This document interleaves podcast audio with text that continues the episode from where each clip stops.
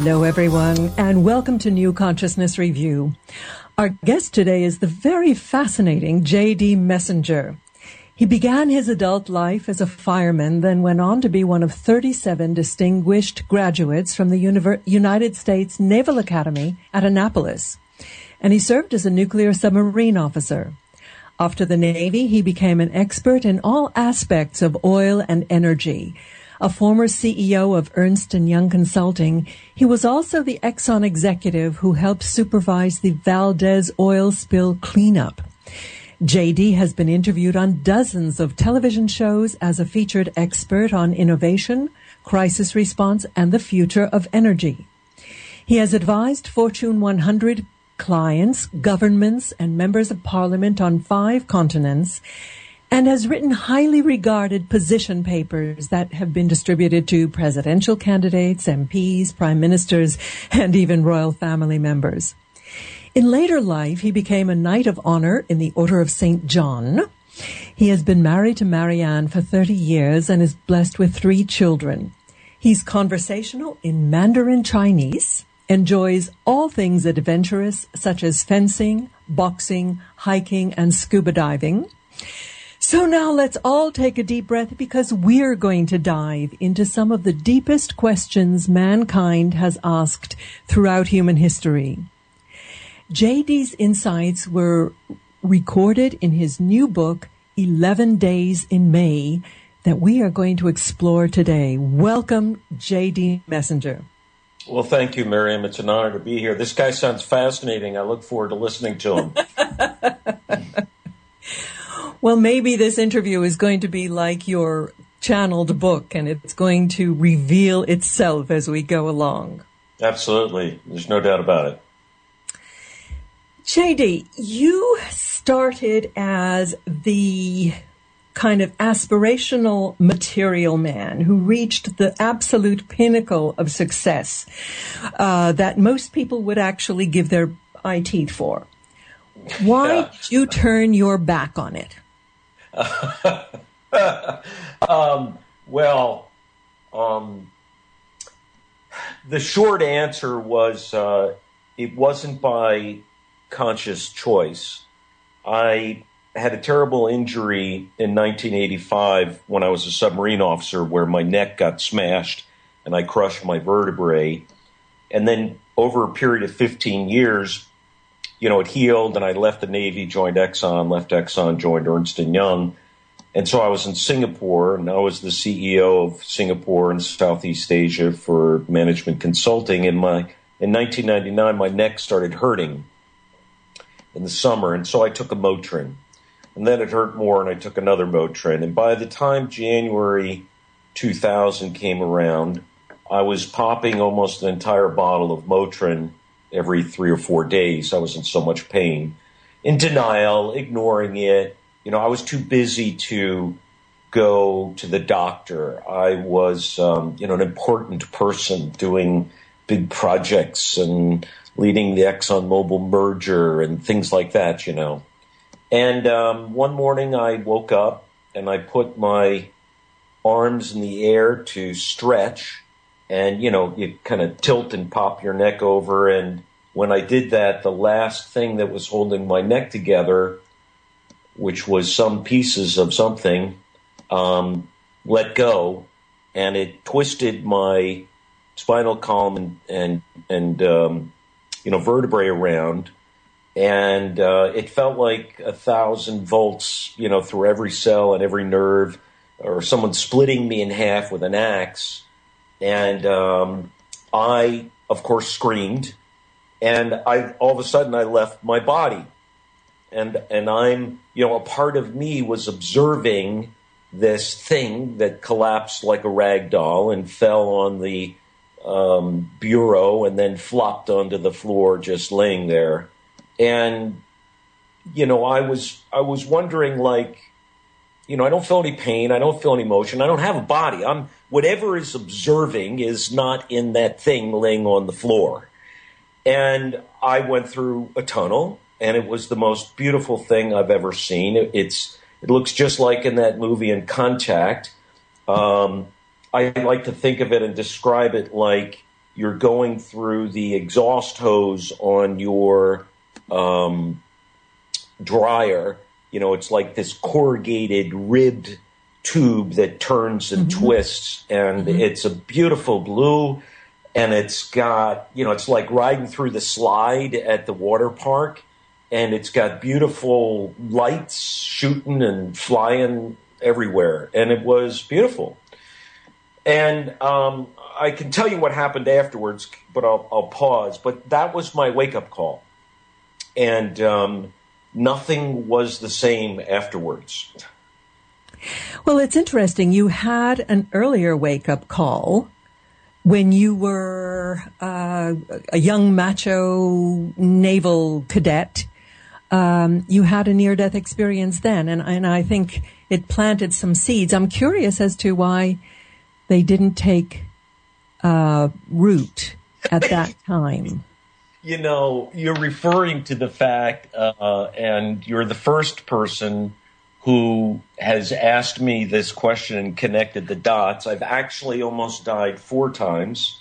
Um, the first time was when I was a, uh, sailing at the Naval Academy, and my um, short story is the watch my father had given me before he died, which was the only thing he had ever given me, fell off my or broke off my wrist, and I dove into the freezing water, and I went down, down, down trying to get it, and I couldn't couldn't get it. And when I turned to come back up, I couldn't come up. You know, it's freezing cold water. I got sweats.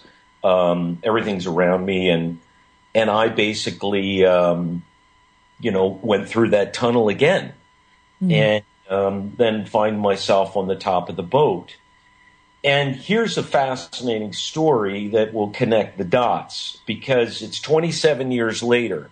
It's three years, it's 27 years after the near death and drowning. It's three years after my breaking my neck and uh, in Singapore.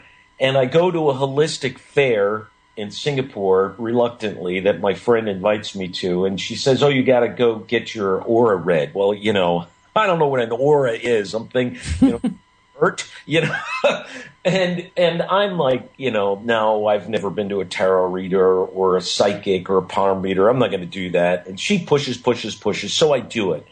And this man was the first man to tell me something, which is the long answer to the question that you asked um, what took so long to take root, and I'll answer that. But this man really hammered it right between my eyes. He he starts reading my aura, and he goes um, about twenty, you know, uh, five, 27 years ago. Um, you nearly drowned, and I'm like, whoa. And he said um, it had something to do with your father. I'm like, whoa.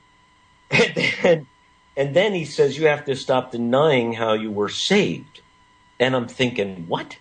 And I said, like, you know, what do you mean how I'm saved? And I'm I'm starting to relive the experience, one of those defining moments that Dr. Phil talks about. And he says you were saved by Archangel Michael. Well, I I can't believe that.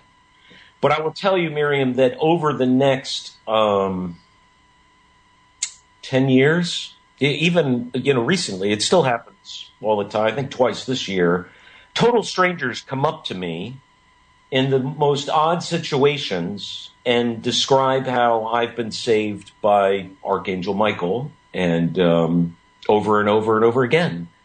And, you know, when Eric was the man's name in, in 2003, March or April 2003, three years after my wake up call, he was the first one to say that. And then people I don't even know are yelling at me in the streets, and I'm in denial. I am a left brain, you know, nuclear engineer, math major. I got 12 years of meta, you know, of physics and metallurgy, biology, chemistry, reactor kinetics, underwater acoustics, you know, blah blah blah. I got so much left brain stuff in my head. I walk with a port list, and so I'm asleep.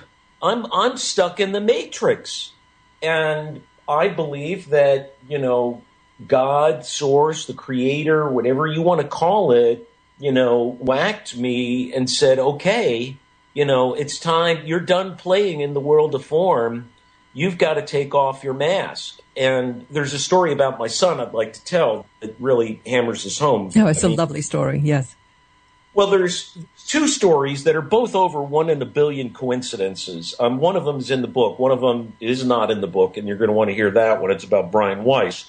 But you know, after um, in in January 2000, after I break my neck and I go through the tunnel, you know, I don't I don't know that I've gone through the tunnel. I don't remember the tunnel. I'm I'm laying on the floor unconscious physically, and I go through surgery. They take bone out of my hip to put my neck together. They say in Singapore that we're not putting anything in his body that wasn't there when he was born. That's what they tell my wife no no cadaver bone, no screws and plates. You know, this we're going to use you know chi energy. We do everything you know holistically, and you know some Western, some Eastern kind of stuff. So they take bone out of my hip, put my neck together. They they have to move my trachea out of the way. You know, I've got tubes sticking in me everywhere. I look like a schooner. You know, with all this rigging. and, um, so 10 days well i stabilized for five days surgery, 12 days morphine. You know, like three weeks later, I'm at home in a makeshift hospital room,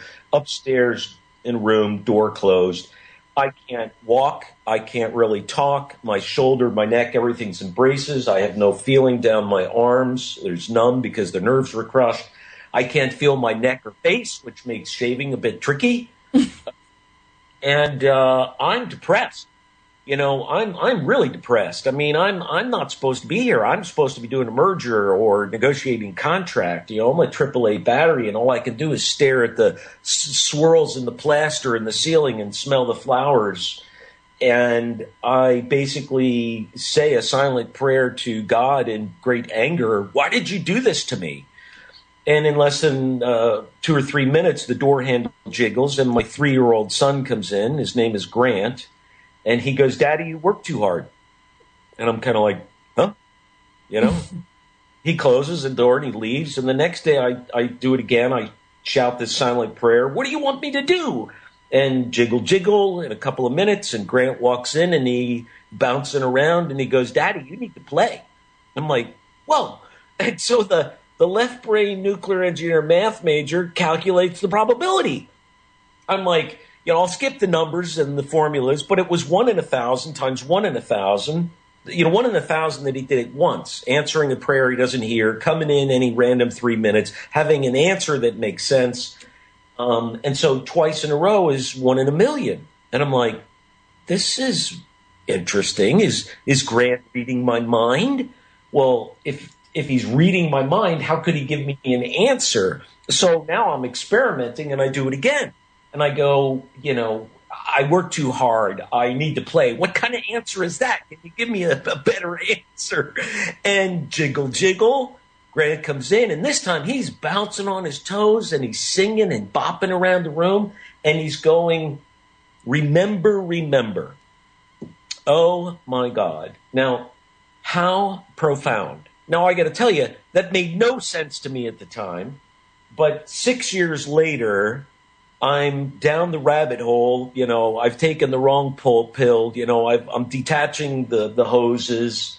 I've discovered that my, you know, who I am is not what I do, that life isn't a destination stop at station 401k, that money doesn't make me happy. And I'm, I'm experiencing all kinds of, um, kinesthetic, um, precognitive. I mean, you're watching my hand, right? You name it, it's happening to me and what I'm remembering is past lives. I'm remembering knowledge. I'm remembering who I am and why I'm here. And I just laugh now, you know, re- with Grant saying this, remember, remember. I mean, oh my God, what a wonderful thing.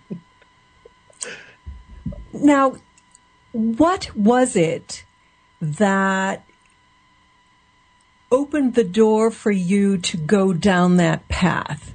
I mean, um, I have been hearing from so many really august people, people in august positions, like uh, a couple of weeks ago, Eben Alexander, a neurosurgeon who had a near death experience and then embarked on the spiritual uh, quest.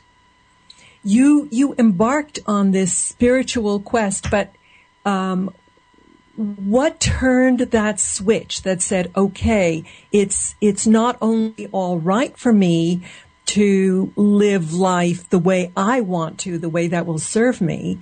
It's something that I am prepared to do and I'm going to do it. Yeah, I have to say, I was not prepared. I did not want to go on this journey. I wanted to just go back to my normal life. I wanted to just keep working and make money and play in the sandbox. Um, but I couldn't uh, because so many things happen. I, I always get choked up about this. Um, so many things happened that just scared the hell out of me. And I thought I was going crazy. I mean, I saw an angel, a spirit call it whatever you want, just float down in front of me, this most beautiful being that was like androgynous, um, male, female, sort of a very physical, masculine, strong, muscular looking body with sort of feminine looking face with beautiful black flowing hair and olive color skin, wearing like this green kind of robe and just floated right down from the ceiling and stood in front of me. And I got to tell you, I thought I was going crazy. And I'm, I'm, this was not my imagination, and I was not going crazy. But I'm like, hello, you know, I can do for you. and um, then I had one day I'm walking down the street in Singapore, which on Orchard Road, which is the busiest road. There's 17,000 people per square mile in Singapore. There's seven. There's something like a hundred people per square mile in America. People, I'm walking on the bottom of my feet. People are using the top. and this guy starts shouting, "You're not doing what you're supposed to do. You're not doing what." You, and I turn around. He's like 20 feet away, and I'm like, "Who is this guy shouting at?" Oh, damn, he's pointing at me. And he's an Indian. He's got you know white garbs on and a, a white turban and he's pointing his finger, shouting at me, "You're not doing what you're supposed to do." And I'm like, I walk up to him and I'm like, "Are you talking to me?" And he goes, "You were born on a Tuesday, which I was, and your heart's breaking. You feel like you're split in half, which I was." And I'm like, "Go away, buddy. Here, you want some money? Take some money. Go buy some food." No, no, no, no. yeah.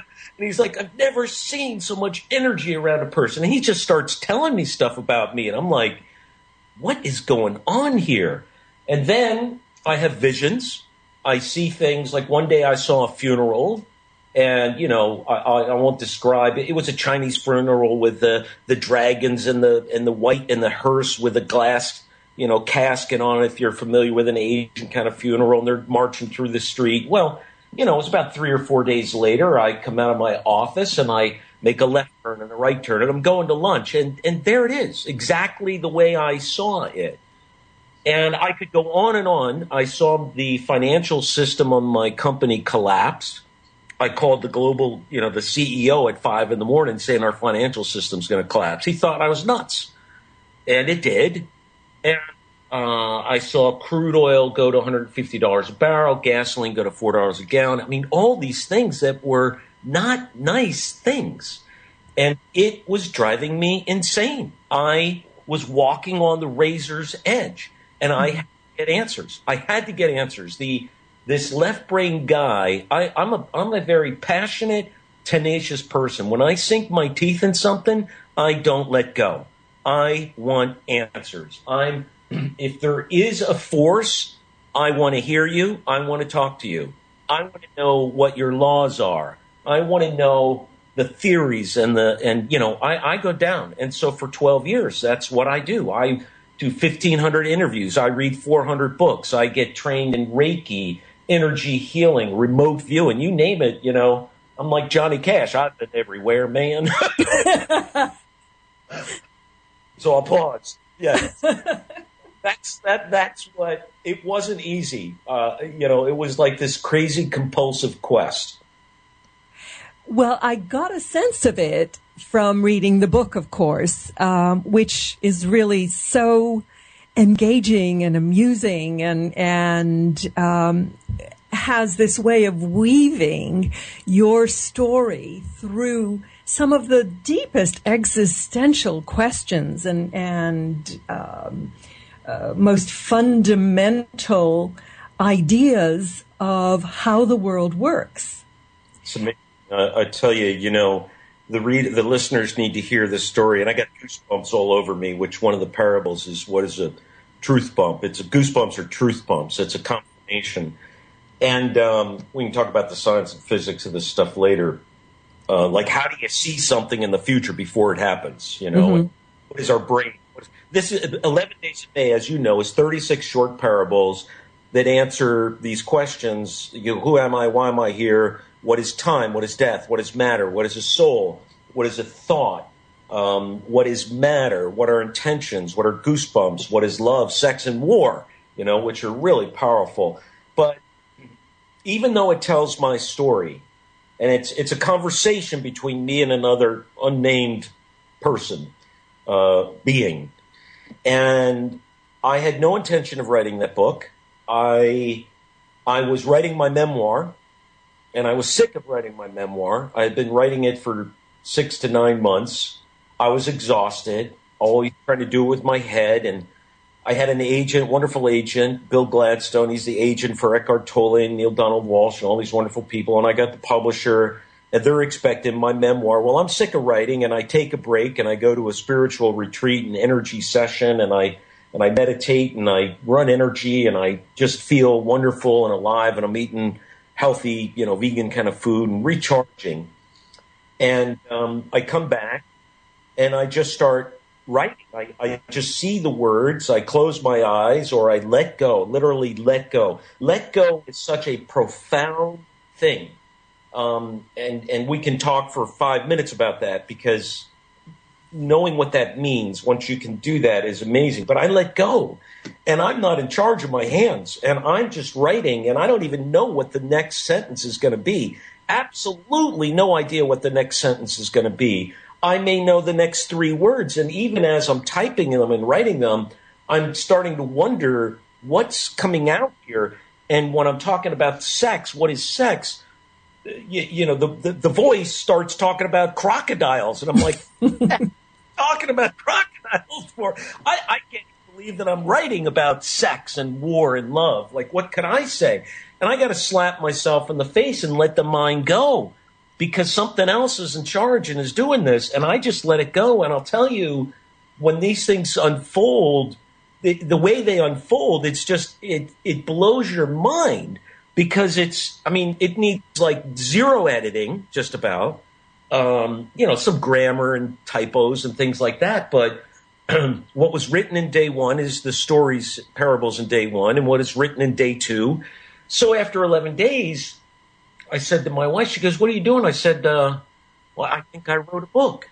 And she said, Well, what's it about? I said, I don't know. I haven't read it yet. and, um, and she tells her friends now, she goes, You know, Jonathan is the strangest man uh, I am. I am very unusual.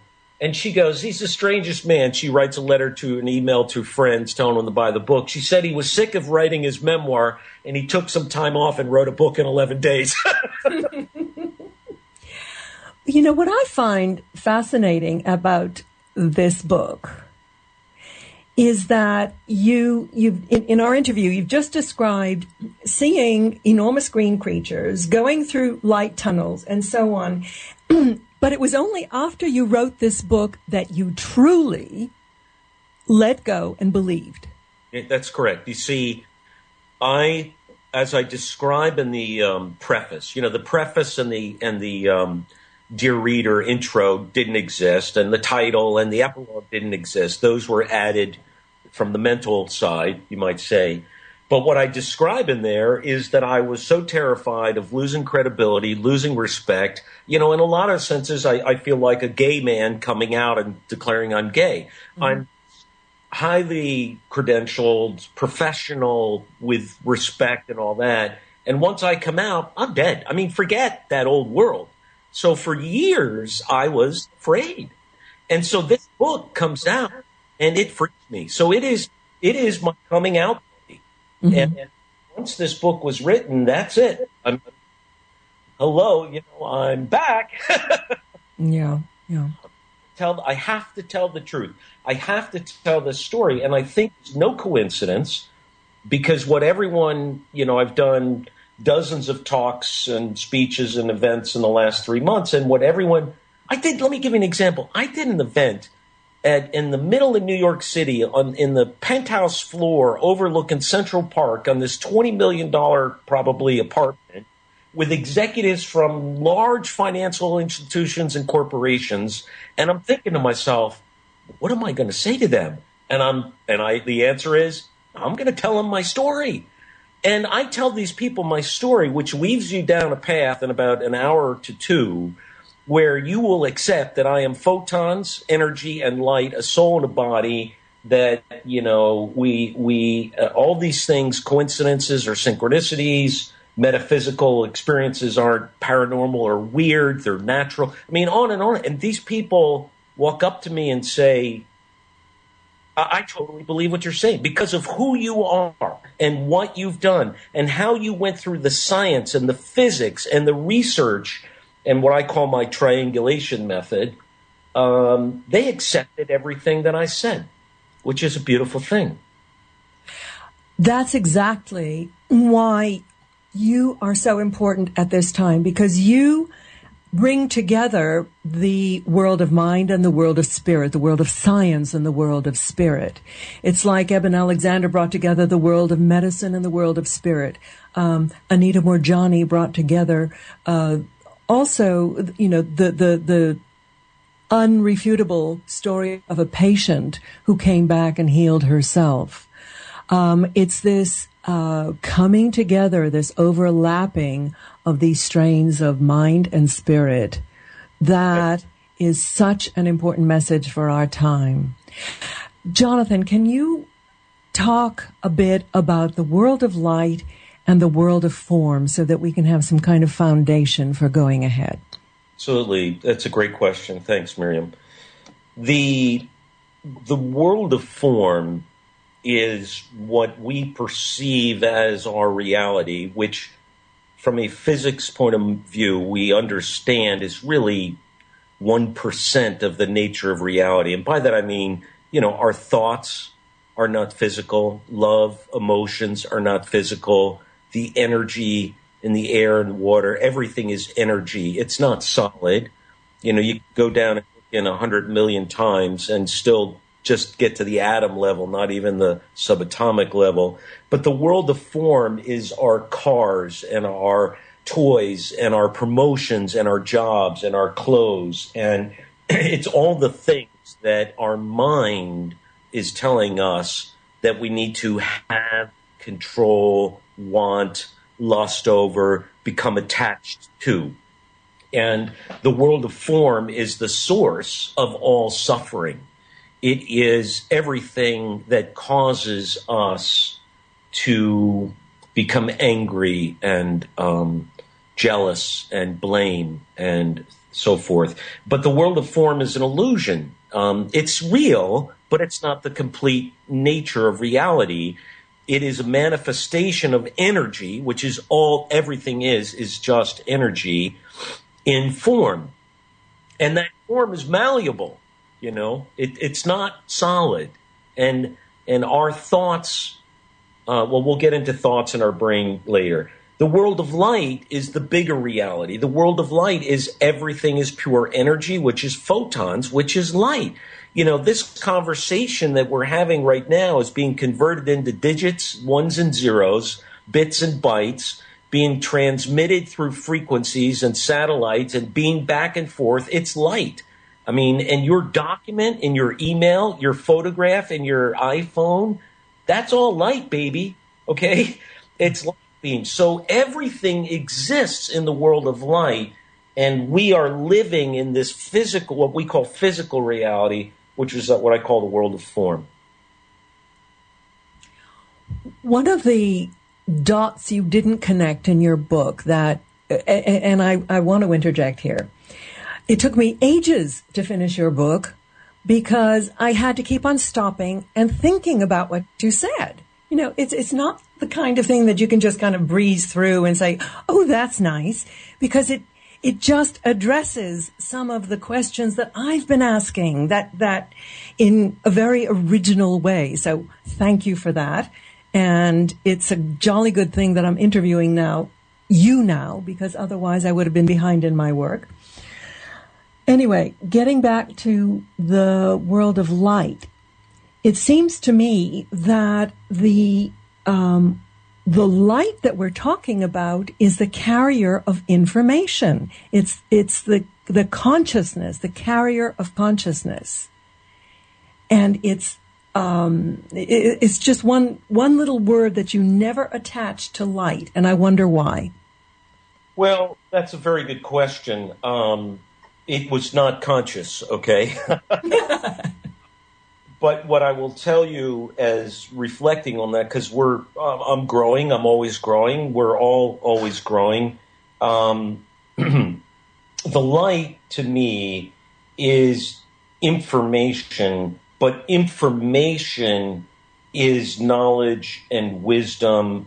It is science. It is all branches of what we might call theologies. It has everything. It knows everything forever. um, one of the important things to think about is that a thought, which is all there, there is, we're getting into our brain, okay, and consciousness. So let's let's understand that our brain does not have a hard drive. There's no storage repository, none. Otherwise, you'd set off the metal detector.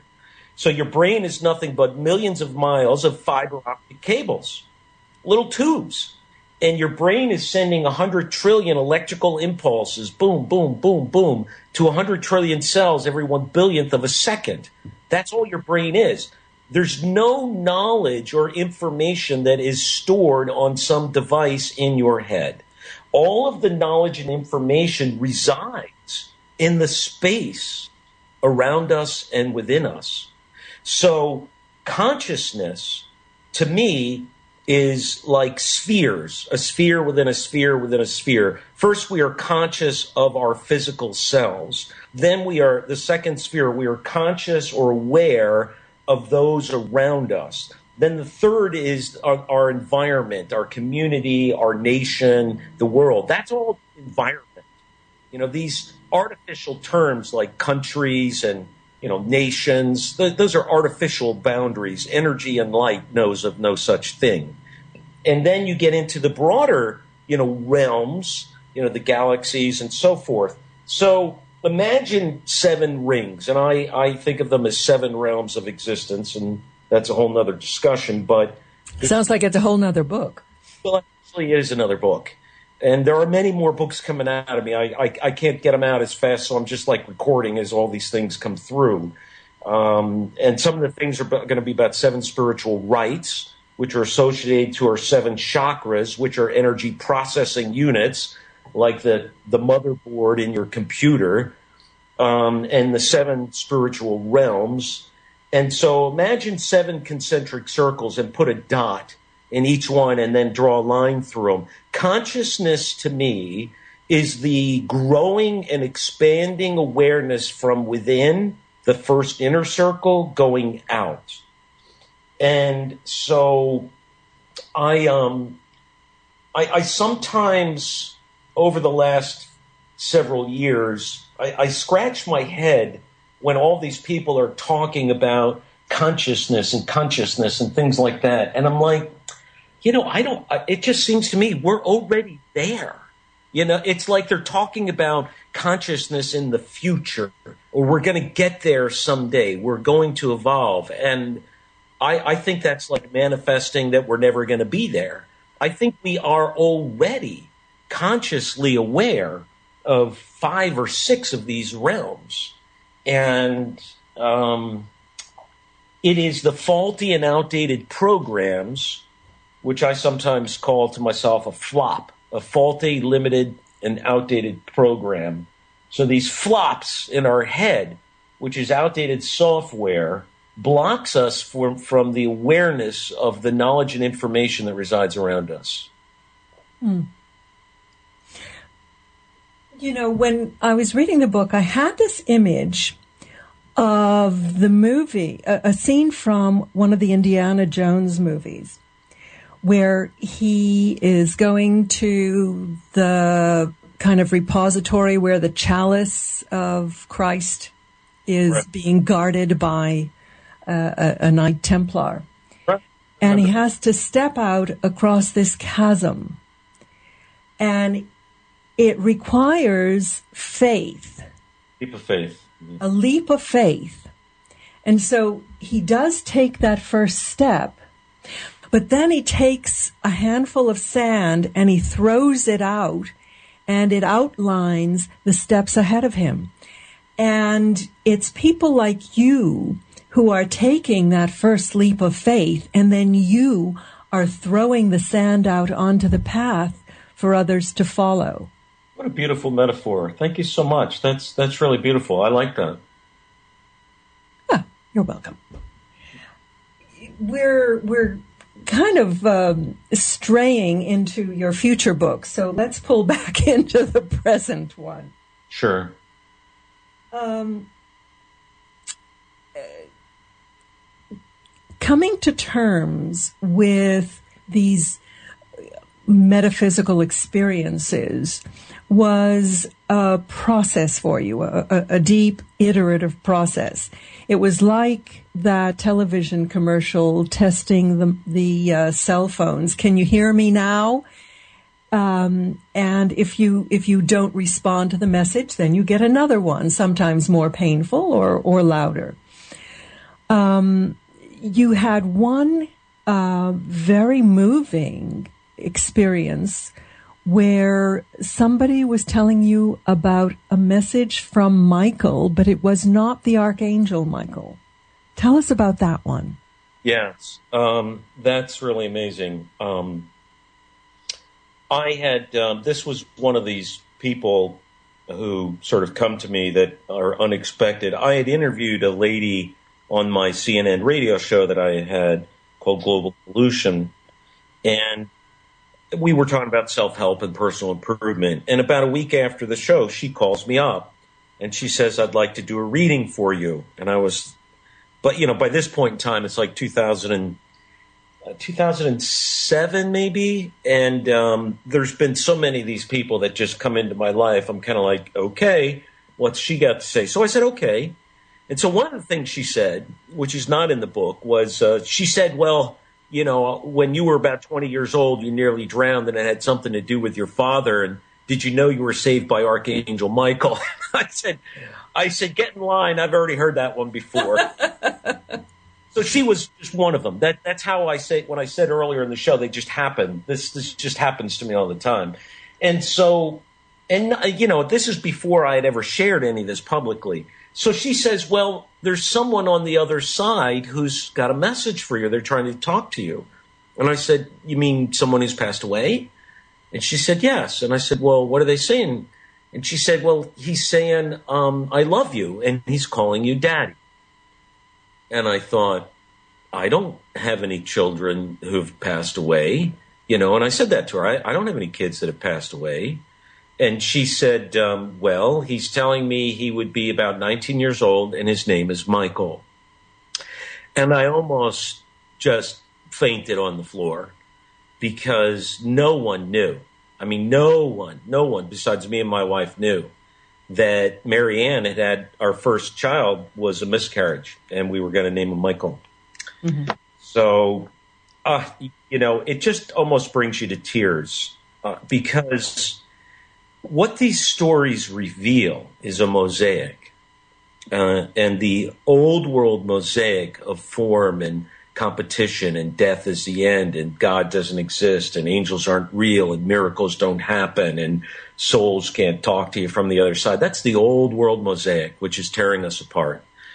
And the new world mosaic, which is outlined in, and it is another book, and it, but it's outlined in this story of stories of past life experiences, which is amazing stories, and um, communicating with souls and having visions of future events and miraculous healing with energy and you know on and on and on. It paints the true nature of reality. So you see besides that being a beautiful story it was another one of those messages that completed the mosaic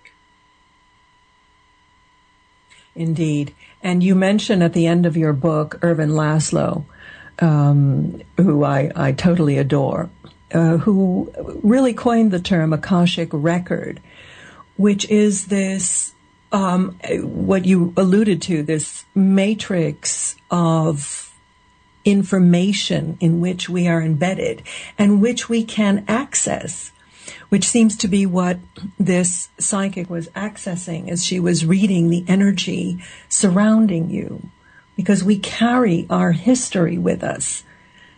And was it Churchill who said those who do not learn from history are destined to repeat it? Yes. And evil will flourish when good men do nothing. Ah, evil.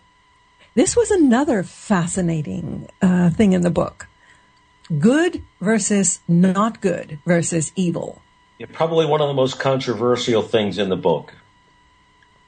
I love controversy. Let's go for it. Ooh, do we have time? Let's give it a shot. Quickly. I can be short. You want me to? The basically the the one of the parables is what is not good, and it it says that there is nothing that is not good, that everything is good, that money is good, that cars are good, Republicans are good, Democrats are good. Everything is good because it adds value. But the only thing that is not good are the behaviors of individuals which, you know, cause pain or suffering or harm to others. And it goes further to say that there is no such thing as evil because the whole premise of 11 Days of May and what I have come to accept and believe in every cell of my being is that I don't have a soul, I am a soul. And when I'm not in a physical body, I'm out there in space and a part of everything. My soul can't be evil because there's nothing for it to be evil about. There's no greed, there's no lust, there's no attachments, there's nothing that I could be evil about. You understand? So, hmm. soul at our essence, at our core, there is no person that is evil. There are souls that are suffering and are trying to learn lessons. And God doesn't have pixie dust. When you pray for courage, stand by because you're going to get every fear thrown in your face. And you and you did point out that even something as painful and excruciating as breaking your neck actually had a beneficial outcome when you look at it from a different perspective, because that is what told you that you were not happy in the world you were and that you have to find a new way of making your livelihood. Well, you're you're a very uh, good reader and um, a great interviewer, so thank you for that. Yes, that that nothing is evil and nothing is not good. It's over. You have to change your point of view. You see, the beginning of the book has the quote from Einstein, which was a poster hanging on my wall for 10 years. You know, I want to know God's thoughts. Everything else is a detail. I like to say now, you must first understand the macro to understand the micro. At the micro level, you perceive that there is evil and suffering. At the macro level, that's the way. The way you grow and evolve is through trials and tribulations. That's the way. That's how we grow. Indeed. Indeed. What is your hope for this book? Where, where are you taking this message forward in your life? Well, I have a very big, hairy, audacious goal.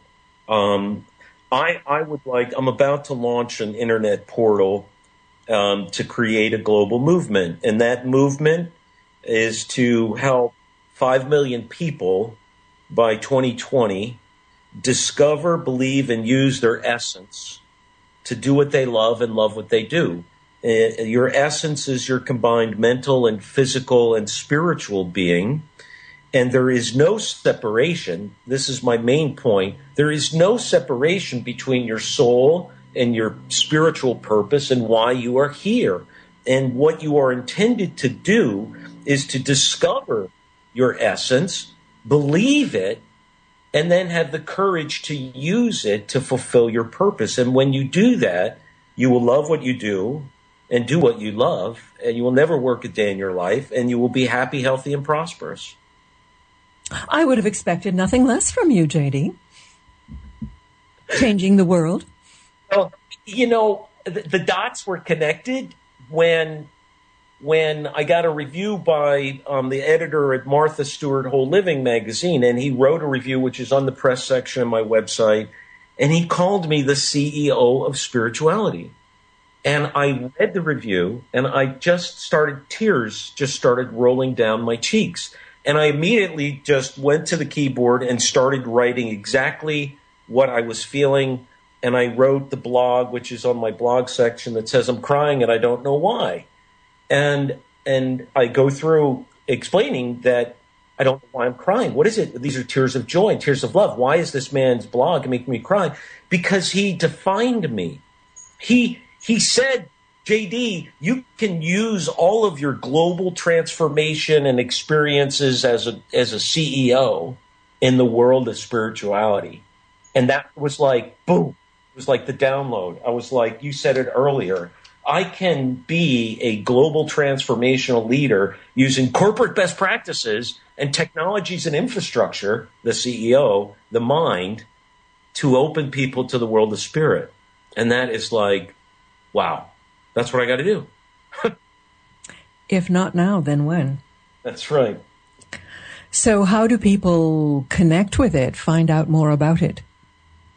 Well, I'll tell you what. The I actually I, I have the portal website up. It's called powerofessence.org. I just launched it two days ago. Um, it was something I've been building over four years.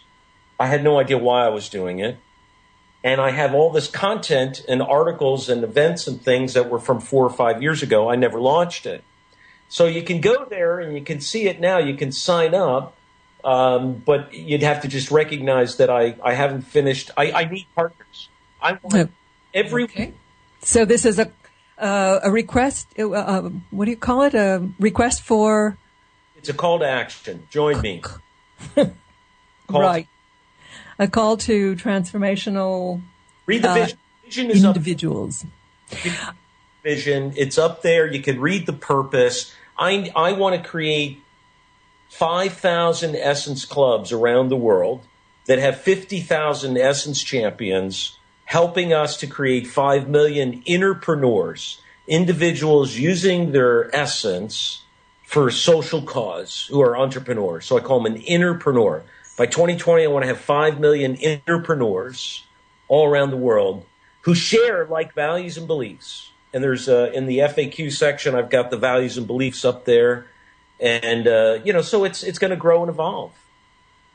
And you also have an ebook version of your book, right? It, uh, it, which has a, uh, an additional dimension.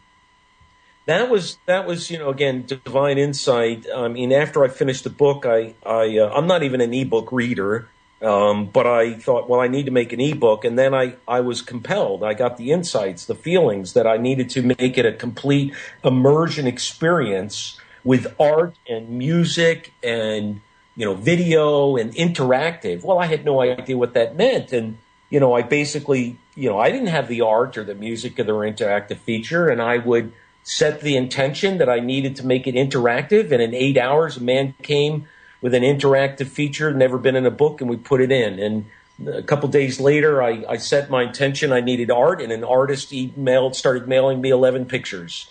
And uh, same thing with the music. And so we put all that together and um, discovered that we created a world's first. And so we announced that we had launched the world's first fully two way interactive immersion ebook, and my website crashed. So many people. yeah. So it's an amazing experience, uh, the book. So your website is what? jdmessinger.com? Right. M E S S I N G E R. Right. J-D-M-E-S-S-I-N-G-E-R dot com. And that's where they can find the link to this book? They can find the link to, you know, all of them. It's in Barnes & Noble, Amazon, iTunes. You can get the ebook or the hardcover. And it's available in all bookstores, but you might have to ask them to order it. And to remind our listeners, it's called 11 Days in May by J.D. Messinger. So that unfortunately brings us to the end of our show. And I can only hope that we will have you back, JD. It's an absolute pleasure. You're a wonderful host, and um, we just scratched the surface. Indeed. Thank you so much for being with us. Thank you very much. It was a, it was my honor. Goodbye. Bye bye. Next week's guest will be Patricia Aburdene, co-author of the classic book Megatrends. She'll be discussing her new book, Conscious Money, a very timely topic. We're going to close now with our track of the week by Gwendy Joysen from Nashville, Tennessee, called When I Change My Mind. Sometimes the day